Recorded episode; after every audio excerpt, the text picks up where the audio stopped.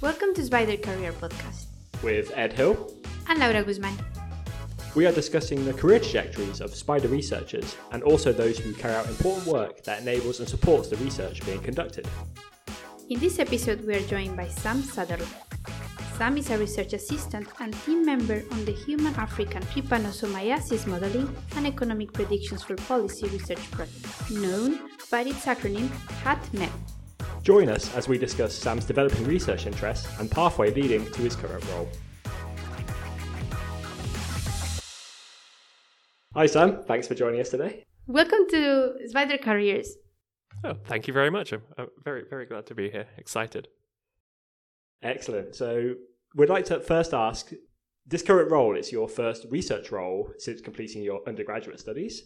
And would like to first ask if you'd be able to tell the listeners how you became interested in mathematical modelling and perhaps epidemiology more generally. I've had an interest in maths for a while, as probably lots of people in sort of epidemiology and maths research kind of fields have. Uh, in terms of epidemiology itself, it's always been quite interesting to me. Even like in, in school, I, in school I actually uh, started a project uh, which had ran into data issues, but trying to uh, scrape from Twitter the amount of uh, people who are doing the ALS Ice Bucket Challenge.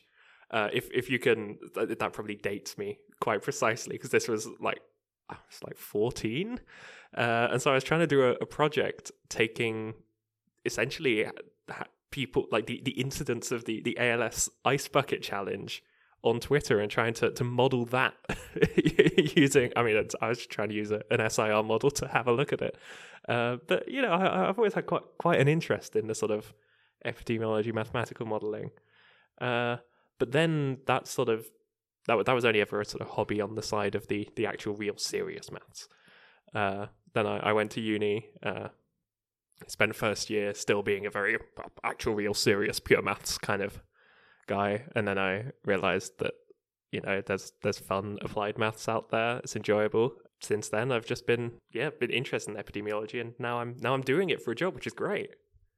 That's excellent, and hearing the the anecdote about like the ice bucket challenge, etc. So that kind of real world type event, but then gets this interest about in this case all potential spreading type mechanisms. Well, yeah, it's it's the, it's the sort of processes. social contagion. It's you've got this uh, this sort of process uh, where each person sort of one day later infects three people in a way. I mean, not quite, but yeah, it, it really is very similar to how diseases spread, sort of in your in your network.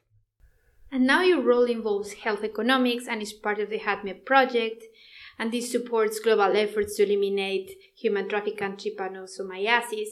How did this opportunity arise, and what were your considerations when deciding your next steps after completing your undergraduate degree? Uh, so actually, uh, I was taking a module in my third year, uh, which was run by Kat here, called Epidemiology by Example, uh, and my favorite. Mo- I'm not saying this because she's my. Maybe it's, it's, that's why I ended up here, but it was my favorite module of the entire degree. Great fun, uh, and very practical, entirely coursework based. Um, but yeah, so I took this module, was really enjoying it, doing quite well on it, uh, and Kat mentioned that she was hiring for a research associate. Uh, and I saw that and thought that looks quite interesting. I'll have a look at the more details of it. Uh, and so I looked at the more details of it, and it went through the list of sort of requirements, the the good mathematical background, the maths degree, but also things like solid programming background and ability to speak French. And I thought, well, so I took French A level at school. Um, I've always sort of enjoyed French as a language, and I thought, well, you know, this is kind of right up my alley. And then I saw in there uh, willing to to travel, and I w- was like, yes, this sounds like a, a great great opportunity. So I applied, and then well, one thing led to another, and here I am.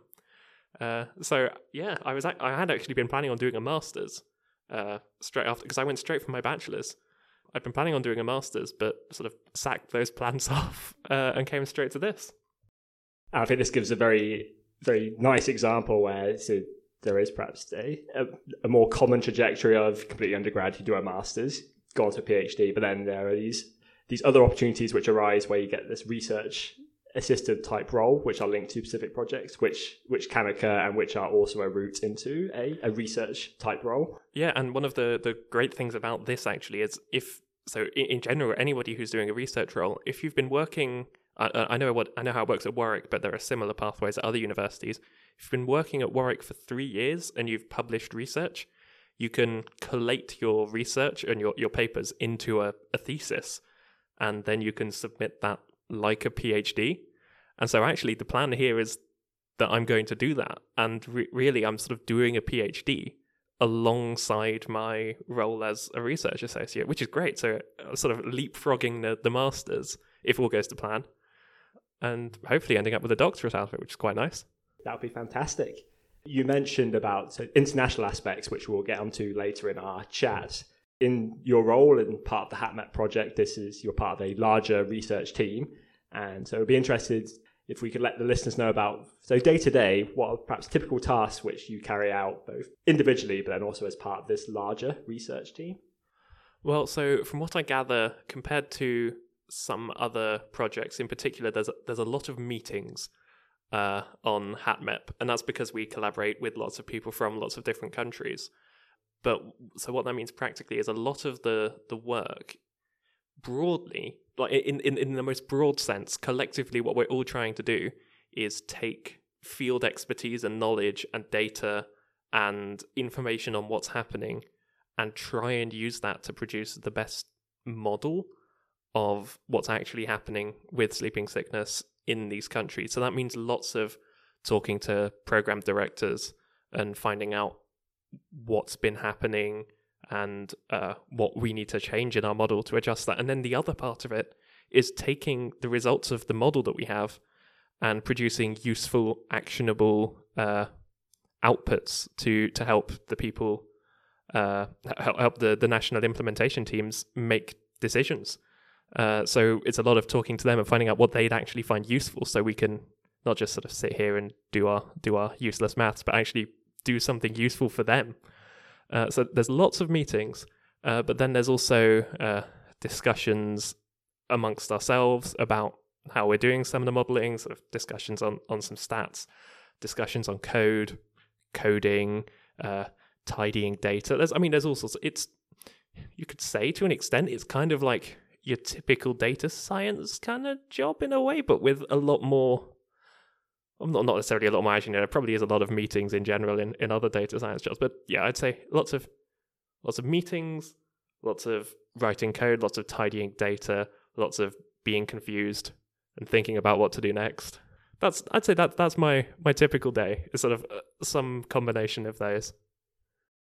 It sounds great that you, with this role, you have quickly build the bridge between being in theory in the university and now being in an applied work that you know it's having impact. Oh yeah, no, it's great. It's uh, some sometimes uh, I sit there and I think, yeah, you know what, it's it's um, I've ended up in, in quite quite a nice job. Like it's, so because you can feel yourself, you can feel sort of ha- happy in your job. It's not like because one of the classic alternatives if you have a maths background or a maths modeling kind of background is you can go into finance. And I, I feel obviously that there is more money in finance. This is not really a, a secret to anybody, but I feel like the job I have now feels more meaningful in a way than than moving money around. Uh, it probably do- it definitely doesn't earn as much money, but it's it's just how I make myself feel better. this is entirely just how I make myself feel happy. The range of skill sets that you've described there, so like the analytical, technical ability, coding, then communicating, and being able to onboard information, write reports, so the writing aspect. So it's like really encapsulating, showcases how just day to day you have to utilize all these different abilities. Oh yeah, no, it's it's definitely it's. I'd say communication is is a big part of this kind of. I mean, in general, I think part of research in, in general, you, you need to be able to effectively communicate your outputs and also effectively communicate to people who might have information you want, what information you want, and how they can help. Uh, so I mean, it's it's very much there's communication at every stage of the process. Communication going in, communication going out. You're not going to be able to to do it on your own. That, that other people have data you need and other people need your results. So communication has to happen and it has to happen well. Otherwise, everything just takes longer, doesn't doesn't really work. And the HAT MEPP project also has international collaboration and links to decision makers. So, what have been your experiences so far with this aspect? Has it been as you anticipated, or anything taking you by surprise? Well, uh, so one of the one of I would say the big perks of this job is I, I have done some travel to places that I would never have ordinarily thought to go. Uh, so I mean I, I've been to Cote d'Ivoire and the DRC. I'm going to Kenya and Guinea in the next month, and most of these places, are, you know, if I'm thinking where am I going to go on on holiday, uh, the DRC is not the first country that pops into my mind. But actually, no, it's it that or sorry, I've, I've drifted a bit from the question slightly, but this is one of the things that I, I really like about this job, actually, that I'm sort of seeing places and, and people that I, I wouldn't see otherwise. It's, it's quite nice. It's quite, I mean, this is purely selfish. Uh, it's just, it's, it's nice to, to see some of the world. But in terms of the, the actual work with the collaborators, one of the things that I've really enjoyed actually has just been sort of meeting the people in in these teams and sort of getting conversations with them either online or in person. Uh, like the team from Cote d'Ivoire when I went there in September, all very friendly people, uh, very lovely people to just spend some time with doing doing the work. Obviously, you you're working together during the day, you're collaborating to produce the good modeling outputs, but actually they're just nice people to chat to in the evening. Uh, so a lot of the experience actually has been kind of personal and human. I, it's actually been really nice. Uh, in terms of effects on the day-to-day work, obviously having lots of collaborators means lots of meetings and lots of sending things to and fro and sort of checking in, uh, which is which is actually good, I would say, insofar as it keeps you sort of along the right track at any given time. It's good to sort of keep you going in a in a direction that is useful uh, to have the sort of regular check-ins. So actually, that's one thing that has been good.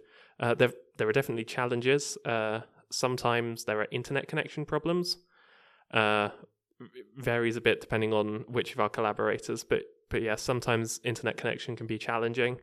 Uh, so sometimes there will be a meeting where we're just sort of sat there waiting for internet connection to come back for somebody, and so that can be I mean, it, it is how it is. Uh, there's not much we can do about it. But yes, that, so that's something that's, I guess, a, a downside of it. But but it's not not that disastrous. I think uh, the, the, sort of international collaboration aspect of it is great fun. Uh, I say not just great fun, very useful, very productive. Yeah, I think overall just quite good on, on all fronts. That's really cool, and actually highlighting as with a lot of the work we do these days, it's the, the digital aspect, the connectivity we have, where if we hit those technical difficulties, that can then put put potential barriers in place to that carrying on. So so there's a lot of other work happening too, as a effort being put in to ensure these collaborations can like overcome these the technical barriers which could happen. And that probably didn't happen in the past anyway. Uh, well, yes. Uh, so very much the, these digital technologies have made this kind of collaboration a lot more possible uh, because we can broadly just have a video call with people and discuss stuff or send each other files in a way that just wasn't possible before. And so, I mean, I, I realize I'm sat here complaining about the times that it doesn't work, but but like it is still this amazing resource that we have uh, to do this sort of cross country collaboration essentially instantaneously. That that is quite impressive when you think about it. Strongly agree. I think it's incredible. So leading from that, from the now the range of activities which you're involved in, is there any particular skill which you've developed or had to develop that perhaps you just originally didn't anticipate you would ever need or ever have to use? Well, actually, I think the the job advert was pretty good at saying the the sort of broad range of skills you will need. I'd say it's it's not that there's any particular skill I didn't think I was going to need that I've suddenly been surprised by. It's more just sort of exactly how they're being you like it's it's you, you never know exactly what you're what you're going to be doing in your day to day and sort of how it's going to work until you are doing it. So it's I mean it's it's all the skills that you expect but but like you know over time by doing this job I have I think, hopefully, just improved a bit on. So e- even the basic things like the how to send emails politely to collaborators, uh, these kind of things that and in French. Uh, so I, it's a skill that if you'd asked me beforehand, I would have said yes, this is a skill that I'm going to need. But it's it's still it's developing these skills. I, I've like to think I've just got better at it over the two years, and so this is sort of across the board in all sorts of skills. It's, it's not that there's any one skill that I wasn't expecting to to need to develop. It's just been across the board, sort of just building quite a wide array of skills, really.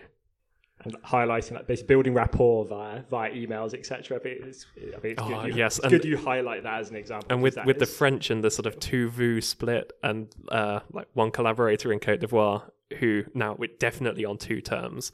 Uh, that we're we're writing a paper together at the moment, definitely on tu terms. But I don't know when we switched from vous to tu. It was definitely vous at the start. It's definitely tu now. But that period in the middle, I'm pretty sure I was probably getting it wrong. Uh, but you know, he's very polite. He hasn't hasn't brought it up. But you know, email etiquette in multiple languages. That's yeah. oh yeah, it's hard enough in English.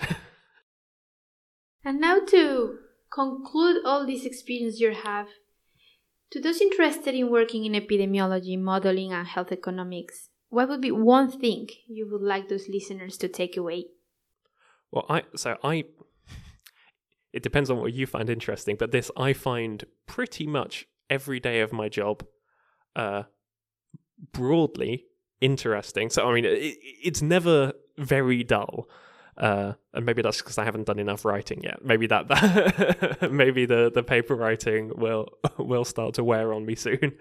Uh, but no, I, I I definitely enjoy the the job. I enjoy the talking to people because because I'm collaborating in this job, and I think in general, uh, lots of epidemiology and sort of uh, other mathematical modeling as well. There's a lot of talking with other people, the, the people who have the data that you want to use, the people who want the results that you're producing.